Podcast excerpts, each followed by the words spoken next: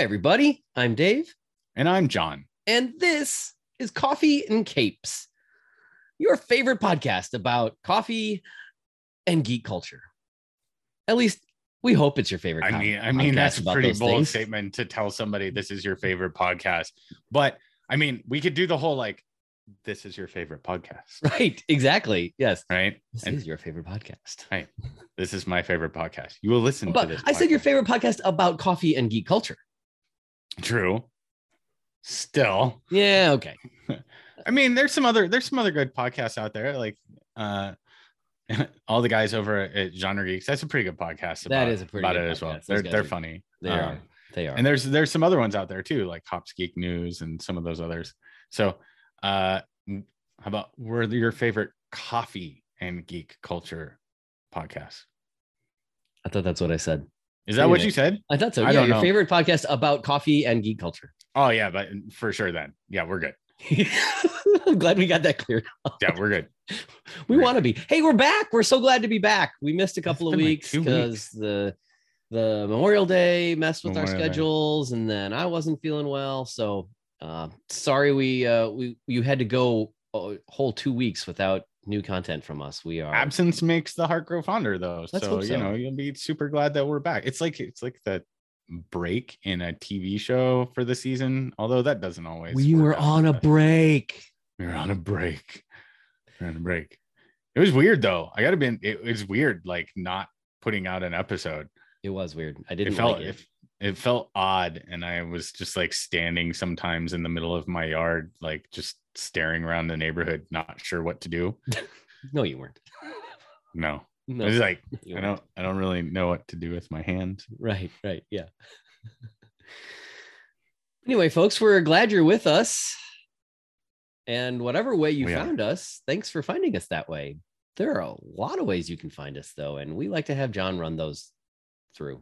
Yeah, we've got a few different ways you can find us. Obviously, if you found us and you're staring at our faces, you found us on YouTube. So hello. We're on all the social media channels. So Instagram, Facebook, Twitter, still not the TikTok. We're just not going to touch that one for a while. We're on Spotify, iTunes, Google Podcasts, I guess is a thing, Stitcher, some of those other channels as well. And of course, we have the website. Coffeeandcapes.com, where you can find us, you can find coffee, you can find comic books now. What?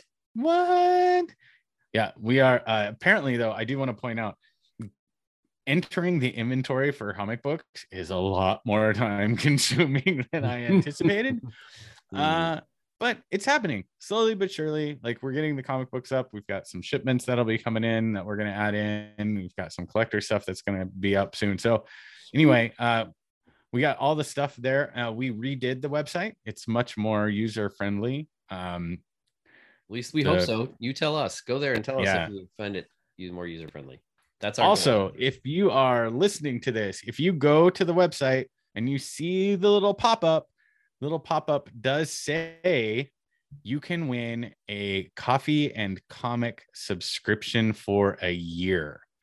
So go to the website, coffeeandcapes.com, and enter your email information in, and you could win an entire year of coffee and a comic book subscription. That is a new subscription that we're offering, actually. You can either subscribe to just delicious coffee, or you can subscribe and get delicious coffee and a comic book delivered with it, because what's better than drinking coffee and reading a comic book? Probably drinking a lot of coffee and reading a lot of comic books. That would be better. And then climbing out of the basement.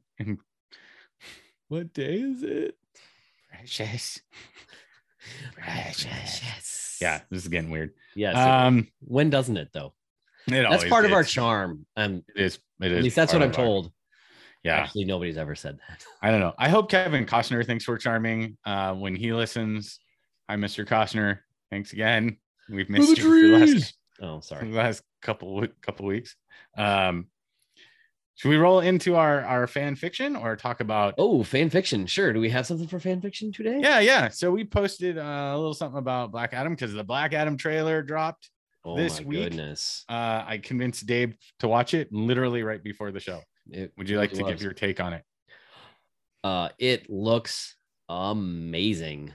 I'm pretty psyched for this movie, actually, even though my depth of knowledge on Black Adam lore is quite shallow.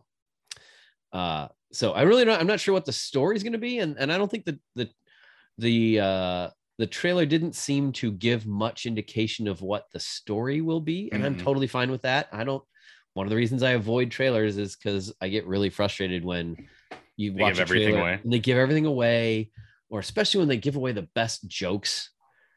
And like, after you've seen the trailer, you've seen all of the funny parts that are going to be in the movie. Now, obviously Black Adam's not so much about the funny, although there was a funny moment in the trailer, right? Which might very well end up being the one funny moment in the movie, but that's okay. Like it did its job. I'm enticed. I want to watch. I mean, I was going to see it anyway, but yeah, no, it looks amazing. I feel like, as you said, John, before earlier, that it seems like they've stayed true to the character and avoided the temptation of making him jokey, just because that's the persona that we know of from The Rock in most of his movies.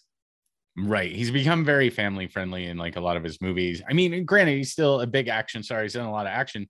The last few movies, though, have been like the Jungle Cruise movie, and stuff along those lines, which are Disney products.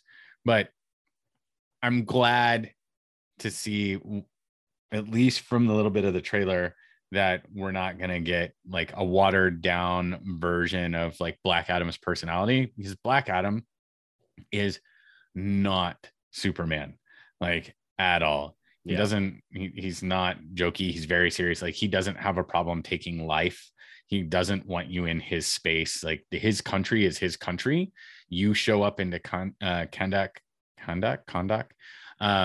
unannounced and without his permission, and there's gonna be an argument. Yeah, right. There's gonna be a fight.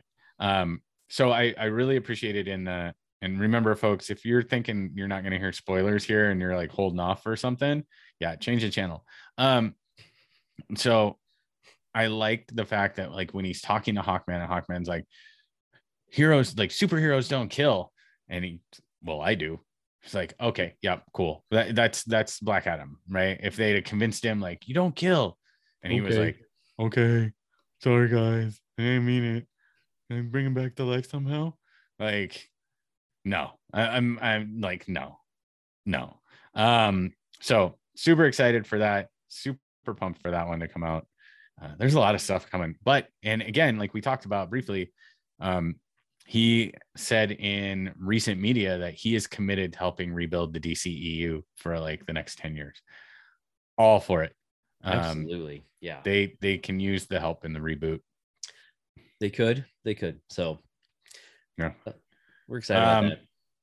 So anyway, to fan fiction, many apologies. So this one's from our old friend Zane. Zane wrote on the Black Adam post, I'm super excited. It's my most anticipated comic book movie of 2022. Huh? Dr. Fate is one of my absolute favorite characters, and I can't wait to see him in live action again. Thanks, Zane, for, of course, as always. Is that Billy Zane? No, Billy Zane. Come on now. It's not the Titanic, man. I mean, we could go down in icy waters, but we won't. So, thanks. One, Zane's been like a loyal follower and listener for a long time. He's one of the 5 people who listen to us. So thanks, buddy. Thanks, Zane. We really appreciate it. And, I got to admit, like, all the characters so far in that trailer look just amazing. Like, amazing. They could have done I think we talked about this before. Hawkman could have wound up, especially could have been, right? Could have looked super like the bad Flash Gordon, right? Yeah, Hawk guys, haha. Yeah, we definitely talked about that before. Yeah, we talked about that. Yeah. So I'm glad he looks terrific. He does. He looks great. So thanks, Zane. Appreciate it, buddy. Yeah. Cool. I think it's time to talk some coffee. It is. So today's episode, as you can clearly see from our backgrounds. For those of you that aren't watching, we have Obi-Wan Kenobi background, so take a guess at what we're going to talk about today. But before we get there, today's episode is brought to you by the Empire's Roast. You mean yeah,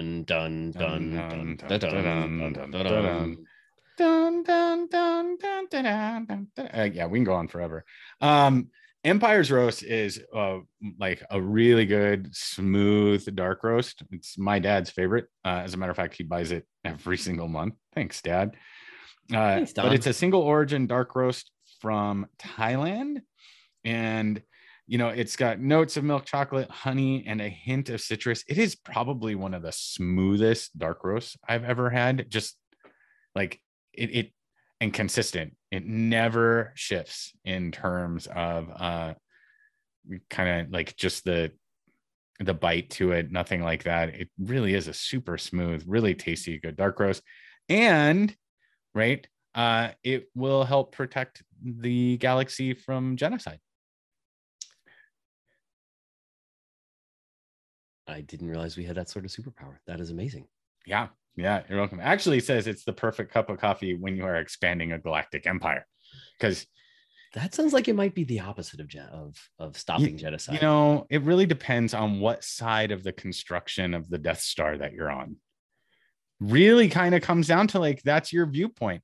If you're on the outside looking in, right, you're trying to prevent galactic genocide. If you're on the inside of the Death Star looking out, you're just a contractor doing a job. You're just trying to help a company grow.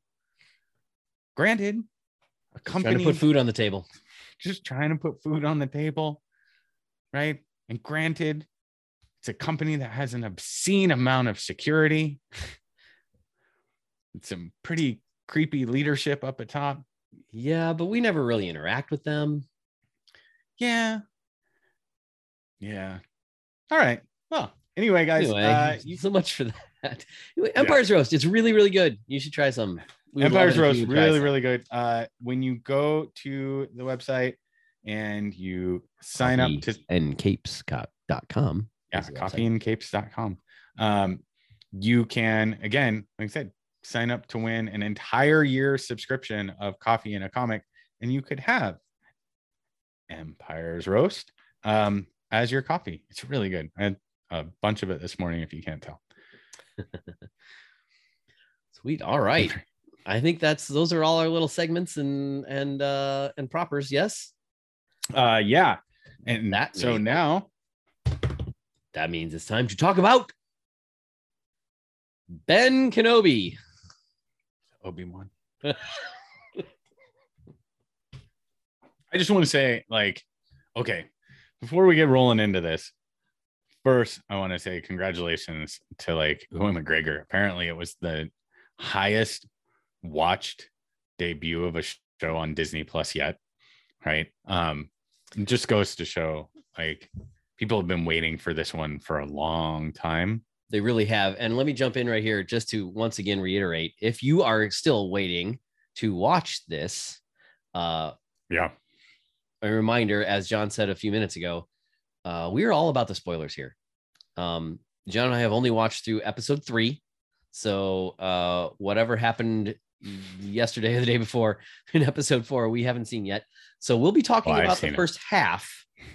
Oh, I thought you said you didn't see it. No, I've seen it. Oh, okay. I thought you said I asked if you had, so I didn't spoil it for you. Oh, I gotcha. All right. Anyway, we'll be talking about the first 3 episodes because that's as far as I've gotten. You know, where we're feeling, which I think is halfway through. So midterms, it's Kenobi midterms today for us, as it were. But spoilers.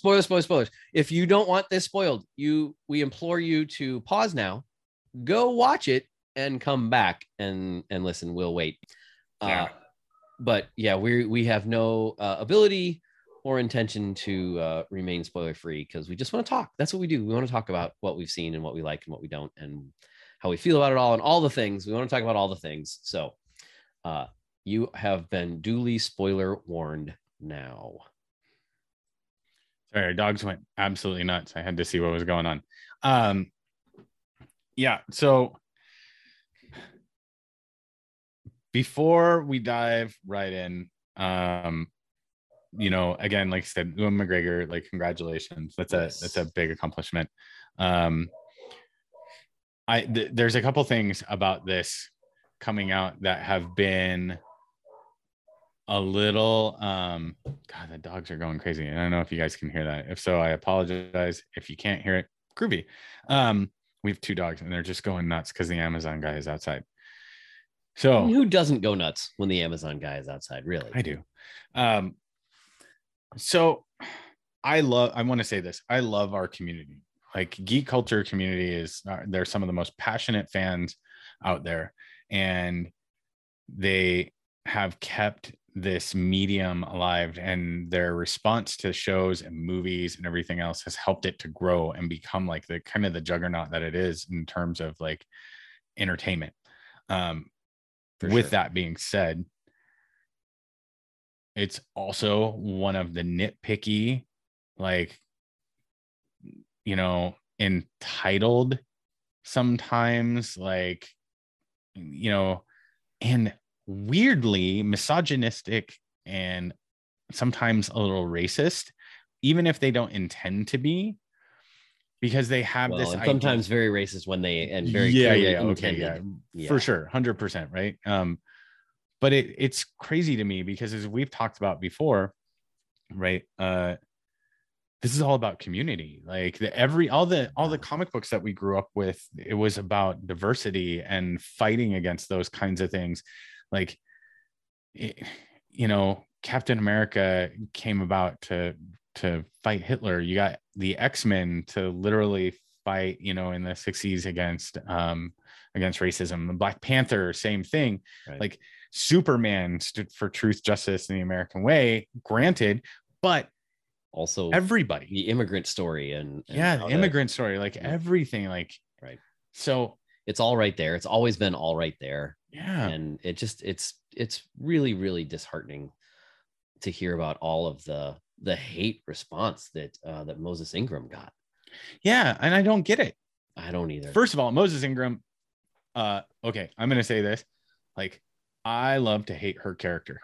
Yeah. As Thor sister. Yeah. Oh my God. She is evil. Like, evil and determined. She's determined. Like, the other inquisitors seem kind of, you know, kind of sort of, right, she's like obsessed bureaucrats, and she's like, no, we are going to get this done. We're going to get Kenobi. Yeah. Like, I'm afraid of her. Yeah. She's got a chip on her shoulder. That is the size of a Death Star. Like, she is on a mission. Right. Yeah. And you can't help but despise her character. There is no redeeming quality about her character in the show. Moses Ingram is a phenomenal actor. Like, just way to go, Moses Ingram. Like, way to, like, nail that down. And I don't understand the people coming out of the woodwork against her. I don't either.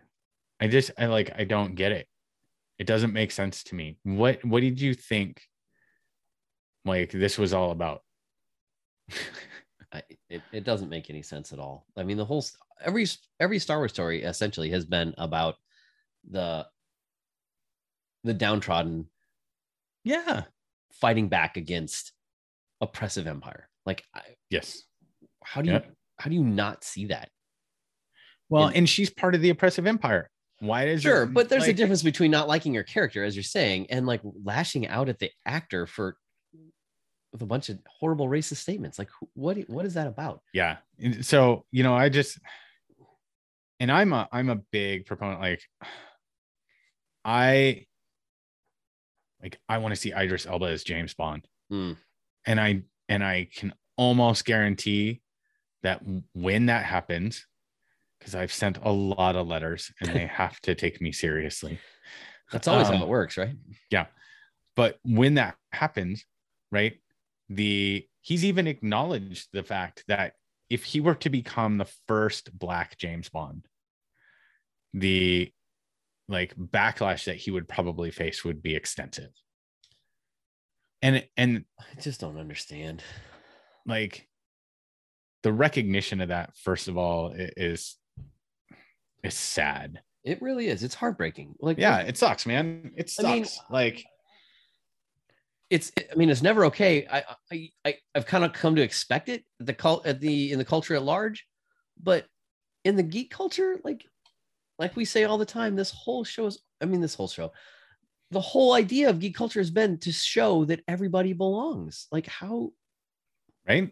How do you not see that? Yeah. And how do you react with such vitriol and hate? I don't get it. But I don't know. Let's say good on Star Wars, good on Disney.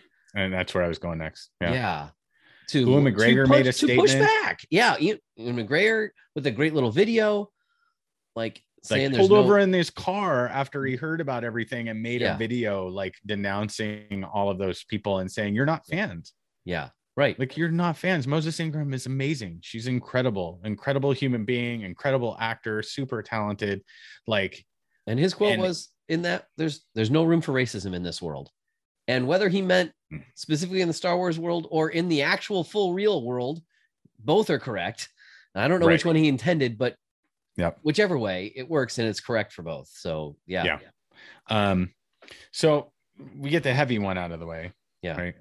And then the next one is, and this goes a little bit, we can, and this we'll talk about as we talk about the show, but there are people who are talking about there's an incontinuity aspect because they introduced little tiny Leia and Obi-Wan. And they're like, but no, because like she does the whole recording of like, help me, Obi-Wan, you're my only hope, like blah, blah, blah, blah, and says, like, you served for my father during the Clone Wars and yada, yada. And they're like, and I just had this conversation last night with our friend, Josh and I were sitting at a baseball game, the Cougars baseball game. Hi, Josh. Oh, fun. Hey, Josh. And we were chatting about it and he brought it up. Right. And my response was, oh man, Dave, you froze. Can you hear me? Yeah, I can hear you. Yep. All right, cool. So Josh brought up that incontinuity piece. And my response was this, and I'm going to throw this out there. At no point in Leia's recording does she say, Obi-Wan, we've never met. You served my father during the Clone Wars. She never once says that. Never once. So people are out there like saying, well, there's an incontinuity piece there, but you're basing that off of your assumption of something. It's very entirely possible that they met when she was younger and that was the way she chose to approach it in the recording and blah, blah, blah. But it's funny because I'm going to go the other way too. I then personally, right. And Josh and I talked about this as well. I have a beef with the Miss Marvel series because she doesn't have the power set that she's got in the comics. Like they tweaked her power set like right out of the gate. And Josh's counterpoint to that to me was, well, dude, in comics, like we know power sets like evolve as time goes on. Like people's powers, like they get them, they come and they go and they change and everything else. And he's 100% right. I love talking with Josh because like we get to talk about opposite sides of the coin. But my beef with that is this is her first show, her first episode, and they completely rewrote her powers and how she got them and where they came from. I take umbrage with this. Well, okay. And in the MCU, you could say the same thing about, say, Scarlet Witch and I took issue with that too. Well, okay, but it's, I did. Well, sure, me too, kind of. But I guess my point is there is precedent in the MCU for familiar characters obtaining powers in new ways. In new ways, yes. However, now I agree with you. However, what is Miss Marvel's power set? I think that's something we should talk about when we do an episode on Ms. Marvel. All right.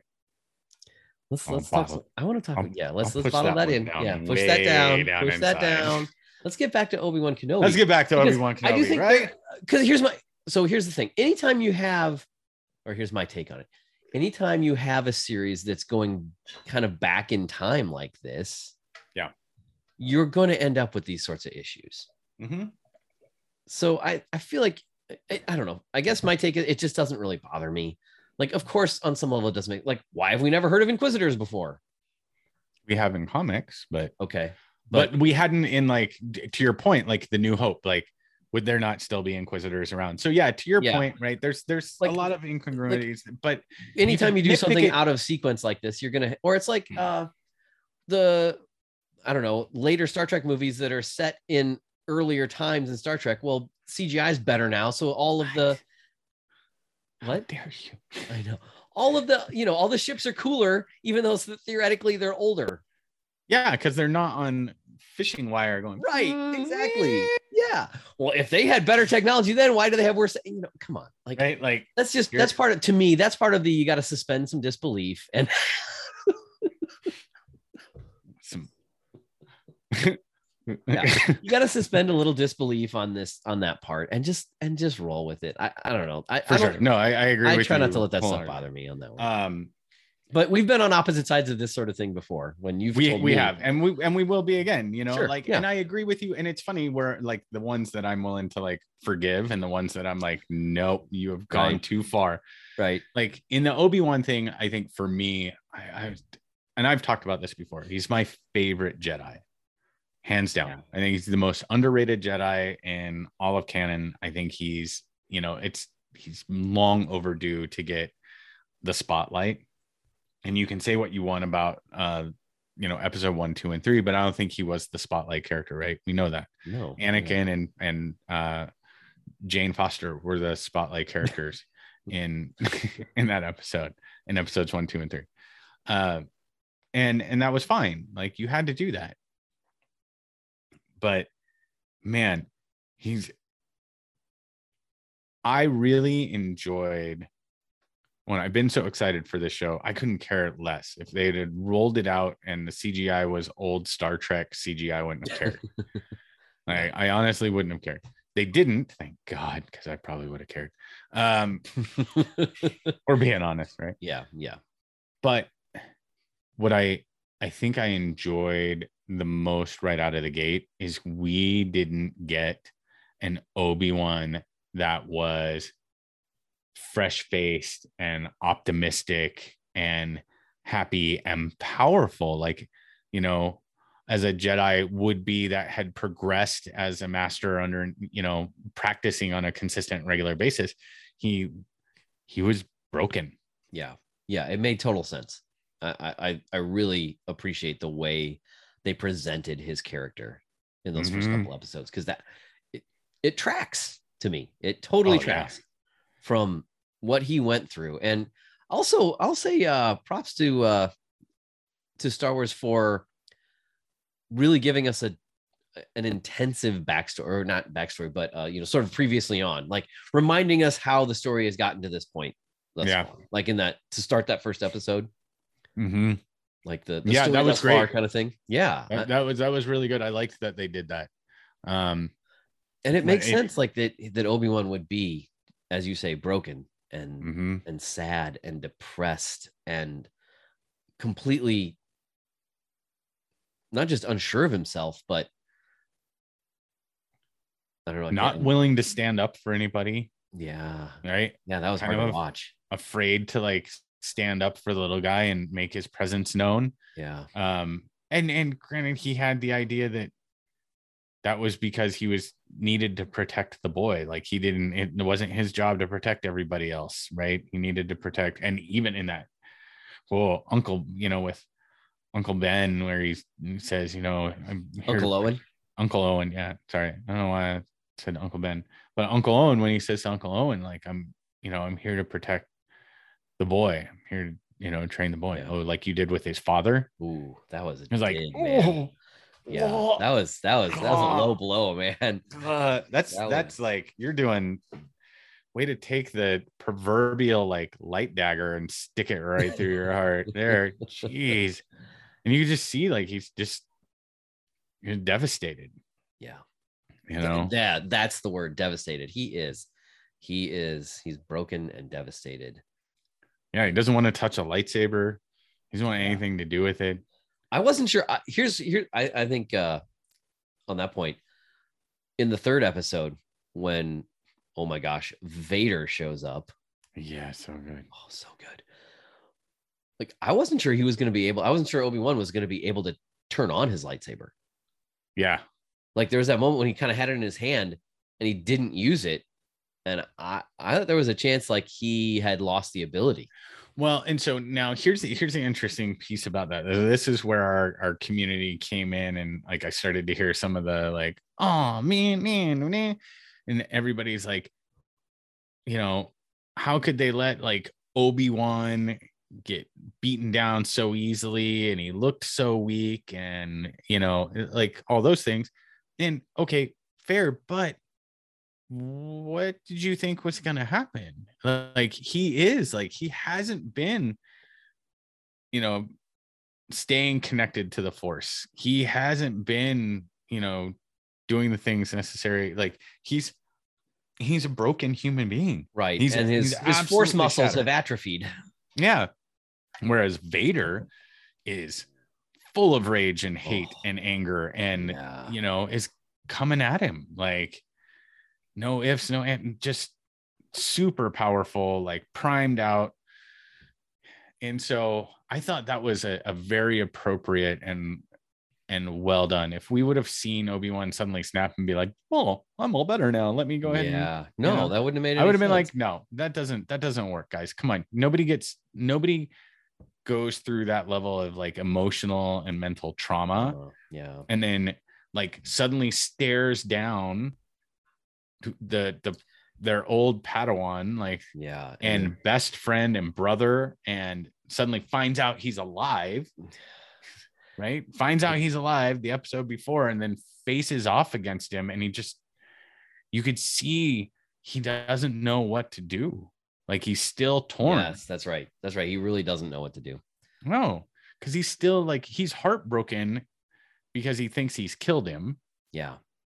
Right. He's devastated still by the memory of what he thinks is killing Anakin and the death of all the young ones and everything else. And all of a sudden, like, he's face to face with what's become of his once, like, you know, best friend and brother and the young kid that he mentored. Yeah. And oh my gosh, that scene in episode 3 where Vader shows up on the planet and everybody's just terrified of him, and for good dang reason too. Like, he's just killing people for no reason, like snapping their necks with the Force, throwing half of buildings away, like sliding the one hut away to reveal the people there, and then just dragging them along. Like, oh my gosh. Like, dragging people behind him by the Force, like with the Force, and then just like,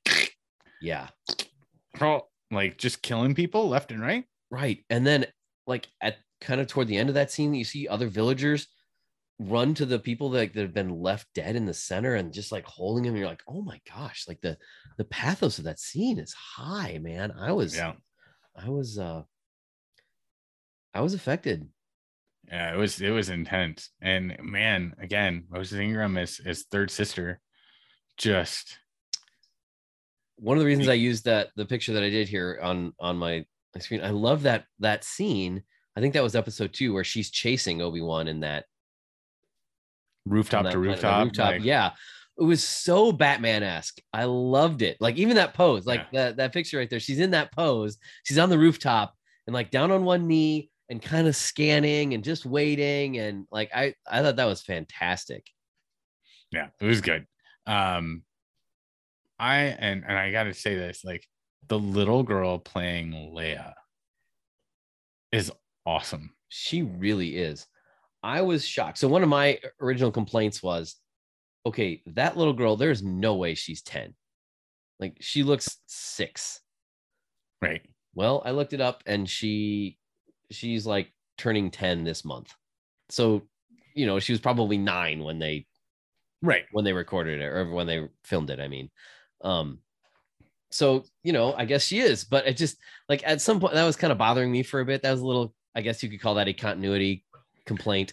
Right. It, sure. You know, she's supposed to be 10, but you know, she doesn't really, she's acting more like a much younger kid, but yeah, she's terrific and amazing ability to embody the, like the personality and even some of the kind of physical traits of the way Leia was. Like, I absolutely think she's amazing at this character. Yeah, I agree. And the cast in general and the scenes and the story, you know, it's just well done across the board, like really, really well done. Everybody's super interesting. I don't think there's been a character introduced yet that I'm just like, meh. Like, I can't think of one. I do like some of the world building they did. Mm-hmm. Like originally that with, was it the first episode where Ben is going to work, like basically taking a bus essentially to his crappy job. Yeah. Right. Just working on a line, an assembly line. Yeah. Stealing like a little bit of food. Yeah. How does nobody notice that every single day? How does nobody notice that? Come on now. Buddy, that's your thing? No, actually, my other thing really is they're just leaving all that blubber or whatever it is that they're cutting just sitting out on the table in the elements. Like, where's the next shift? They're just leaving it out to cut, and like, doesn't it all go bad overnight? Like, what is going on? No, it just turns into jerky. Okay. Dries out and turns into jerky. Yeah. They're like whatever. Things are different in Star Wars. Tatooine version of whales are like they're I guess they are just different. Yeah right, you just cut it up and you leave it out on the table overnight and it turns into jerky. Yeah, it's fine.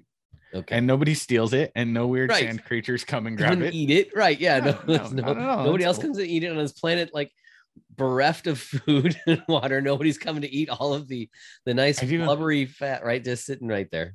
So I do have to say, in the middle of like all of the heaviness that like Obi-Wan's dealing with, the interaction with the Jawa was like that moment of levity and humor that just where you got to see like a little bit of him as he had been, right?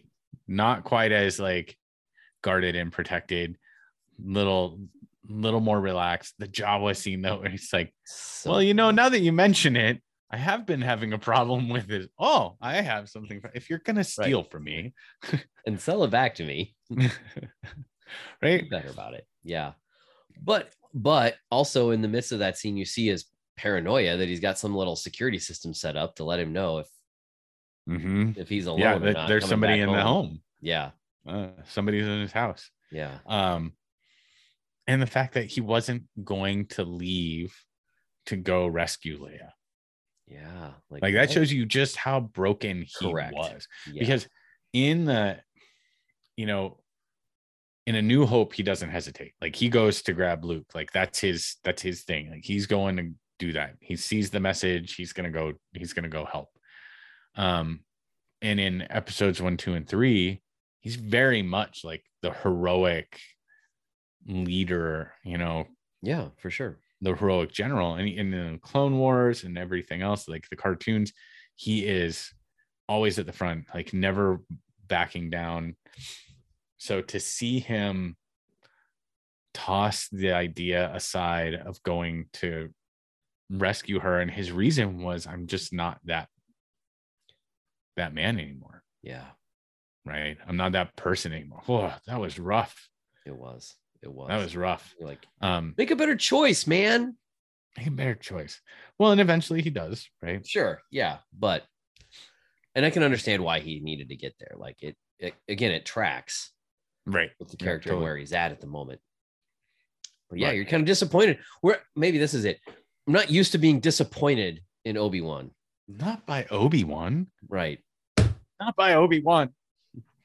Anybody else, man. I do want to say, so there is like one little weird thing that I can't get over. Okay. They brought Hayden Christensen back to play Darth Vader. Mm-hmm.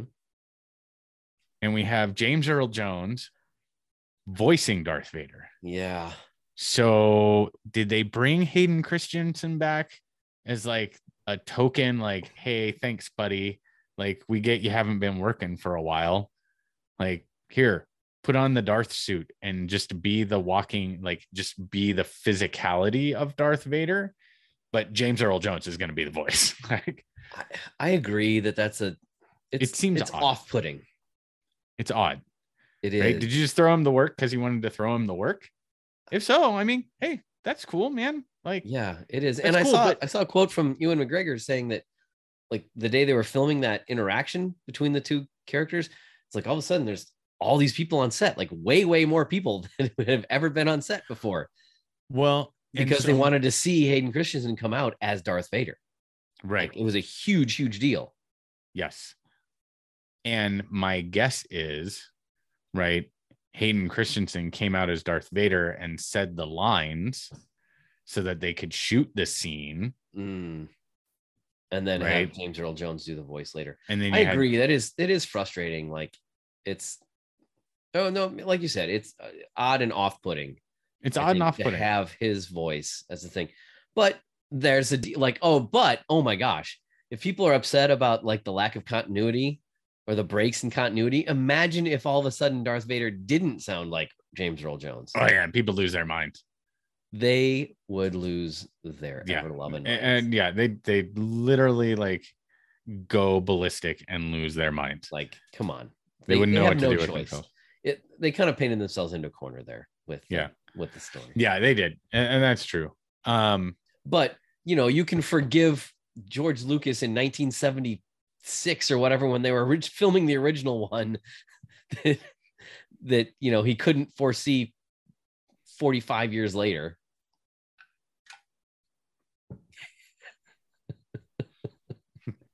Special effects from 1976, more like 1968. Yeah, and you have to do it like really jerky. I need I need like a popsicle stick with a little paper like cut out of like a spaceship on it. So I can just be like, right. Anyway. So overall, Dave, what do you think of the first three episodes? I think they've struck the right tone and have been entertaining. I know a lot of people have been a little disappointed in the first two, which I mean, you're allowed to be disappointed in whatever you want to be disappointed in. For sure, man. But yeah. I can't go there. Like, I think, yes, they're a little slower, but it makes sense with where the story's at. You got to set up what Obi-Wan's doing, how it's like, how he's getting through his day. I think it's kind of cool to see, like I said before, it's kind of cool to be able to see like, what's he doing on a day-to-day basis? How's he surviving? And how's he not getting caught? And you got to add a little danger. So you get the, you know, here's another continuity thing. Where'd all these Jedis come from? Have either been turned into Inquisitors or are being chased by Inquisitors. Well, and so at the end of like episode 3, right, where they're running off through the tunnel system that's been used by like Jedi before them. Yeah. And it's like, where are all these other Jedi? And where are all the other Jedi when New Hope rolls around? Yeah. Yeah. Like, you want to talk about the continuity issue. How come Obi-Wan's the only one that steps up, you know, in A New Hope and says, I'll help you. I'll help get it done. Right. I mean, we know Yoda is sitting on Dagobah and he's there to help finish training Luke so that Luke can take down his father. So we get the epic scene of like, I'm your father. Right. No, it's impossible. Luke, you must carry on a long tradition of Skywalker's whining. But I wanted to go do power converters. But like, no other Jedi were going to pop out and be like, hey, dude, Obi-Wan's out. He's helping fight that Darth Vader guy. I mean, we could all probably band together and take him. You want to go? We tried that once. It didn't work out so good. Yeah, it didn't work out so good, man. He killed little kids and stuff, and that. Yeah, I'm gonna stick with my job, cutting. Yeah, I like cutting blubber. Yeah, I'm good. Yeah, I'm good. I don't hope you're good too. I guess to me, all those little things, they don't bother me while I'm watching it. No, I think of some of them, but they just kind of wash off, and I think of it and well, that's kind of funny or kind of interesting, but it doesn't keep it from being enjoyable to me. No. I really wish you'd watched episode 4. There's so much that happens in episode 4. It's so good. We're going to have to do a second Obi-Wan episode after the finale. Oh yeah, for sure. And there's so much, man. We got so much material for podcasts coming up. Oh my gosh, I know there's a lot. We got Miss Marvel again. I was so excited for Kamala Khan to get a show, and to further push the diversity that Marvel has done such a good job with. Right. And I'm being super petty about her power set. Super petty about it, right? And that's okay, and we can talk about that, like you said, in a different episode. But I am glad to see that they brought that character to the screen, and I'm glad to see that Disney is putting forth all the different diverse characters that we're gonna get She-Hulk. Really stoked on that. She-Hulk. Yeah, I really like that character, and I really like that actor. Yes, she's same. So and I do appreciate. I made a comment that in conversation back and forth with somebody, I was like, "Oh, you mean She-Shrek?" Because the initial CGI in the first preview was a little not great, and it had kind of that animated look to it that wouldn't really fit for a long term inside of a series. And good on Marvel. I just want to say way to go and way to listen, because everybody made comments about that, and they went back and tweaked the CGI and showed it 10 times better, a million times better. I'm so excited for that. Well, and it's Marvel. They're not going to do it half-assed, I don't think. You would hope not, right? But she did look like a thinner, model Shrek, and I was like, dude, come on. You can do better. Do better. We're not here today to talk about She-Hulk. No, we're finishing talking about Obi-Wan Kenobi. And I want to say, so speaking of that kind of the Marvel connection. Yep. Marvel connection. Yes. And green. Speaking of that and green things. Anyway, overall, I would say whatever disappointment somebody might have had in episodes 1 or 2, dude, the showdown with Vader in episode 3 has got to overpower all of those. Dude, dragging him through the fire. Oh my God. Right. And just terrifying. And once again, a great use of cinematography where you don't see Vader at all, but you just see his red lightsaber light up. Mm-hmm. And it lights the scene. Yeah. And you hear his voice echo, that James Earl Jones, deep, powerful voice, in the night, bouncing off of all the different hills. Oh man. That's why you had to use James Earl Jones. Hayden Christensen's little voice would not have worked there. No, it would not. Maybe my complaint would be something sort of the stunt casting of Kumail Nanjiani as the fake Jedi, the guy running the scam. Yeah. I'm happy for the guy to get work. That's great. But it just sort of, I don't know. It was interesting. It was an interesting choice. Yeah, I agree. And he's a great actor. He's a lot of fun. He always brings a little bit of levity to the, the character. And he completely remade his physicality for the Eternals role. Yeah. He was great in Eternals too. Yeah. He was one of my favorite things about Eternals. For sure. It just was, I don't know. It's just one of those where it's almost too familiar of a face for that role. And it kind of took me out of the, see, not for me. I actually really enjoyed it. I thought it was a really nice, kind of break in what was a big tension building, situation. And I thought it was very nice. And I also thought it was an interesting scene because it showed that, people were desperate for Jedi. They were desperate to get help from Jedi. And it was easy for someone to go in and take advantage of that. But at the same time, he wasn't a terrible guy. Right. No, I agree. It's not that I didn't like it so much. It was just weird to me. I guess I'm more just acknowledging that that's kind of, and now I'm saying it's kind of cool for Kumail Nanjiani that he's recognizable enough that. Right. Yeah. That cameo role, you're he's kind of almost playing the playing himself in that sense. Like he's playing the character he almost always plays, like a little bit of jokey, a little bit of, but good at heart, but yeah, you know, it takes him a little bit to do the right thing. Like no, it was good. It's fine. It just, I had a moment where I was like, I have to say this. I have to say that Obi-Wan reignited like my excitement around properties on Disney. I enjoyed Moon Knight a lot. I have to admit though, when Moon Knight ended and Doctor Strange and the Multiverse of Madness came out, I was starting to feel a little bit like, okay, I've seen a lot of these lately. Yeah. Like, and I'm starting to drag a little bit. Like as a fan, I still love them. I still want to see them. Right. But I wasn't as excited. Yeah, I hear that. And like, dude, so I had somebody recently I heard refer to May as like, it's the 100 days of May because people have so dang much going on in their lives in May. Right. Mm-hmm.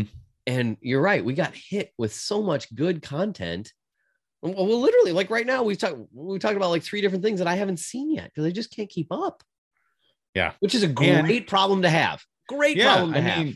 And every channel's got it, right? Because you've got The Boys on Amazon. You got Stranger Things season 4 on Netflix. And every episode of Stranger Things is 100 hours long and it takes all day to watch, which is great. It's a great problem to have, but I can't keep up. I totally forgot that. Like, I gotta be honest. Like on Wednesday, as Rachel and I were watching Obi-Wan, as we were turning it on, I saw the thing for Miss Marvel, and I was like, "Holy shit!" I totally forgot that Miss Marvel was coming out this week, right? Yeah. So there's just like this endless, and it's amazing and it's incredible. And there's still movies in the theater that I want to see. I want to see the new Top Gun movie because I hear it's just ridiculous. Like we've talked about seeing Norseman, right? And we've got exactly like a little over a month before we get Thor: Love and Thunder. And that's going to be that one. You know, I'm super excited about that one. I think I'm super excited about that one too. If that movie does not totally hit it out of the park and be amazing and good and funny and all of the things, I will be super disappointed. I have high expectations for that movie. I do too. And I think it's the first Thor movie I have had like really elevated and high expectations for. Yeah. And I think it's the only one of like the original Avengers group to have 4 solo movies. That sounds right. Because you had Iron Man 2, Iron Man 3. Then you had Captain America, Winter Soldier, Civil War. And really the second Winter Soldier and Civil War were more ensemble movies. They weren't really even solo Cap movies, which is great. Like, I'm not complaining. Yeah. I'm just saying like, but he only had 3. Yeah. Right. Yeah. So Thor's fourth. Yeah. Thor's getting fourth. I'm so curious now to see what they're building though. Yeah. Like what's going to happen next? Where is this going to go? Like, are they going to get Natalie Portman for an extended period of time as Jane Foster, or is this a one-shot deal for her? Right. So many questions I have. And we've got, all the questions will be answered. Yes. And like we talked about, like Black Adam's coming in October. Yeah. The Flash movie, despite the fact that Ezra Miller is insane, is still like tracking and apparently screaming well. Is that the one that got delayed? Like a while back, I read that DC had swapped around the order of their movies. Shazam. I think Shazam comes out right around the time Black Adam does now. Like they paired those two up a little bit. Which makes sense. But I thought something got delayed because of that. Maybe it was Aquaman? Oh, maybe. Yeah. I don't know. Aquaman, maybe. So, I mean, there's a ton. There really is. And there's so let's say that, dear listener, if you need somebody to say it's okay if you haven't watched it all yet, we're here for you to say it's okay. It really is. We still love you. You're still a good geek fan. You're still part of the culture. You'll catch up eventually and watch what you want to watch and skip what you need to skip. It's okay. Well, and you know, in all fairness too, on the other side of like to go along with that, I mean, we've got some animated movies too, right? So we've got DC Super Pets coming. We've got another Spider-Man or Spider-Verse movie, but with Miles Morales, But then also on the comic book side, there have been some pretty amazing things coming out lately. And so, yeah, to your point, Dave, if, you know, listeners, if you're not caught up on watching all the things because you've been, you know, living your life. Living a life. You've been buried into like reading some of the amazing storylines or getting caught up on storylines that you've missed, whatever it is, like, it's okay. Yeah. Does it make you less of a fan? No. Does it make you less of a person? Absolutely not. I mean, okay, it doesn't. Land that plane, John. Come on. But in all, you know, at the end of the day, like, it's one of the great gifts that I think we have now with the streaming channels is, you know, with Disney and all these things, is that you don't have to like sit down in front of the TV right on Wednesday. Otherwise you don't get to watch anything. Right. And then you're lost and you got to wait for it to come out on DVD or something like that. Like, we're past that now, which is amazing. You can wait. Yeah. You can wait a little bit. And if you don't want to go to the movie theater to watch a movie, like, you wait and it'll hit Disney Plus or something. Yeah. And because they're taking some of these properties and turning them into shows, it's okay if you don't like the first couple episodes, because give it time. Give it time. That happened to me with Halo. Play out. With which one? Halo. Okay.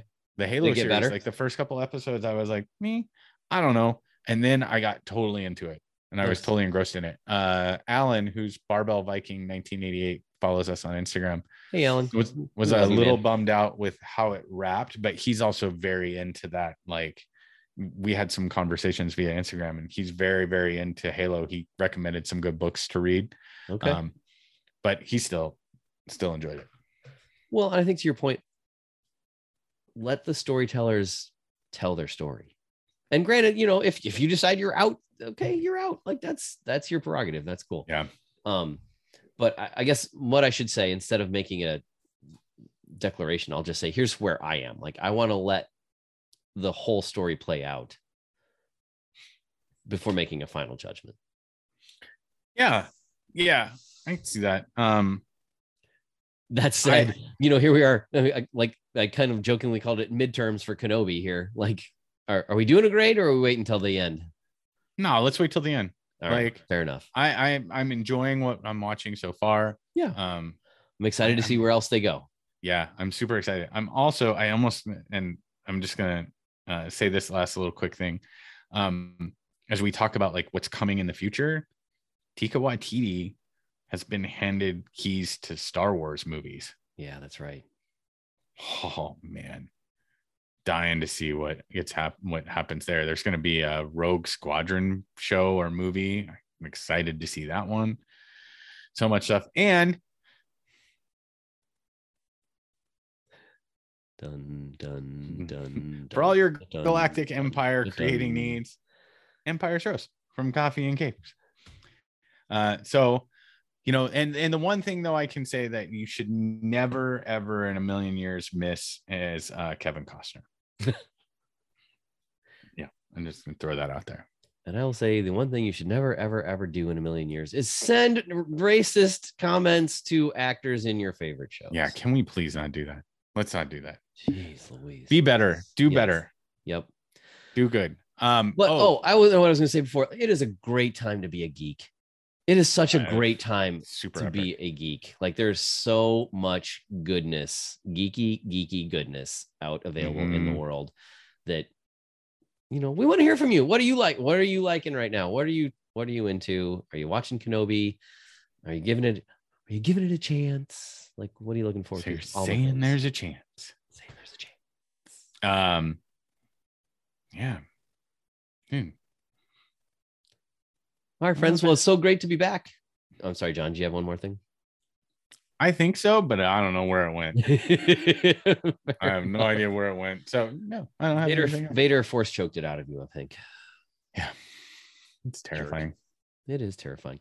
So good though. Oh my god. So good. Yeah. Oh, so that's like just watching him be physical. You know, there's something about in the original trilogy where Vader's kind of stiff as he moves a little bit. He's definitely much more fluid and moves a lot better. And moves fast sometimes. Like there was that moment where like there was a quick turn of the head. Like, that was good. Oh my gosh, I don't ever remember seeing Vader. No, he turned like fast. Right. I always thought, like, is he wearing a back brace? Yeah.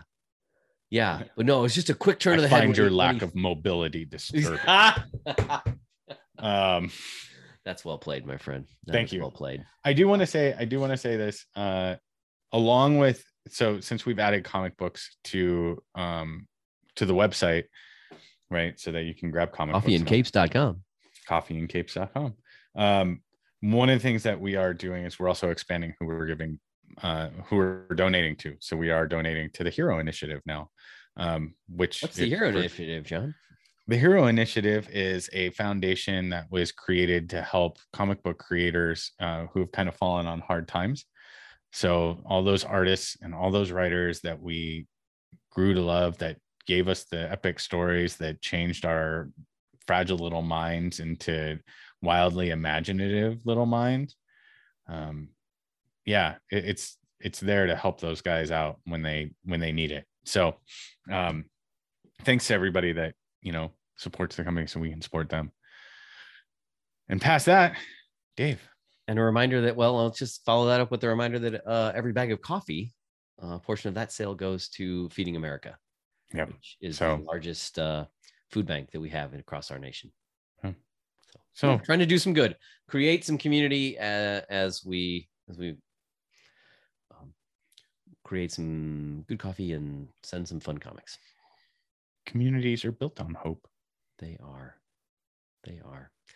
Thanks for being part of our community, friends. That's it for this time. We hope let us know what you think. Let us know what you're watching, what you're reading, all the good things. And we will see you next week. We'll be at ACT next week. I promise. We will. Until then, true believers. Bye. Bye, guys.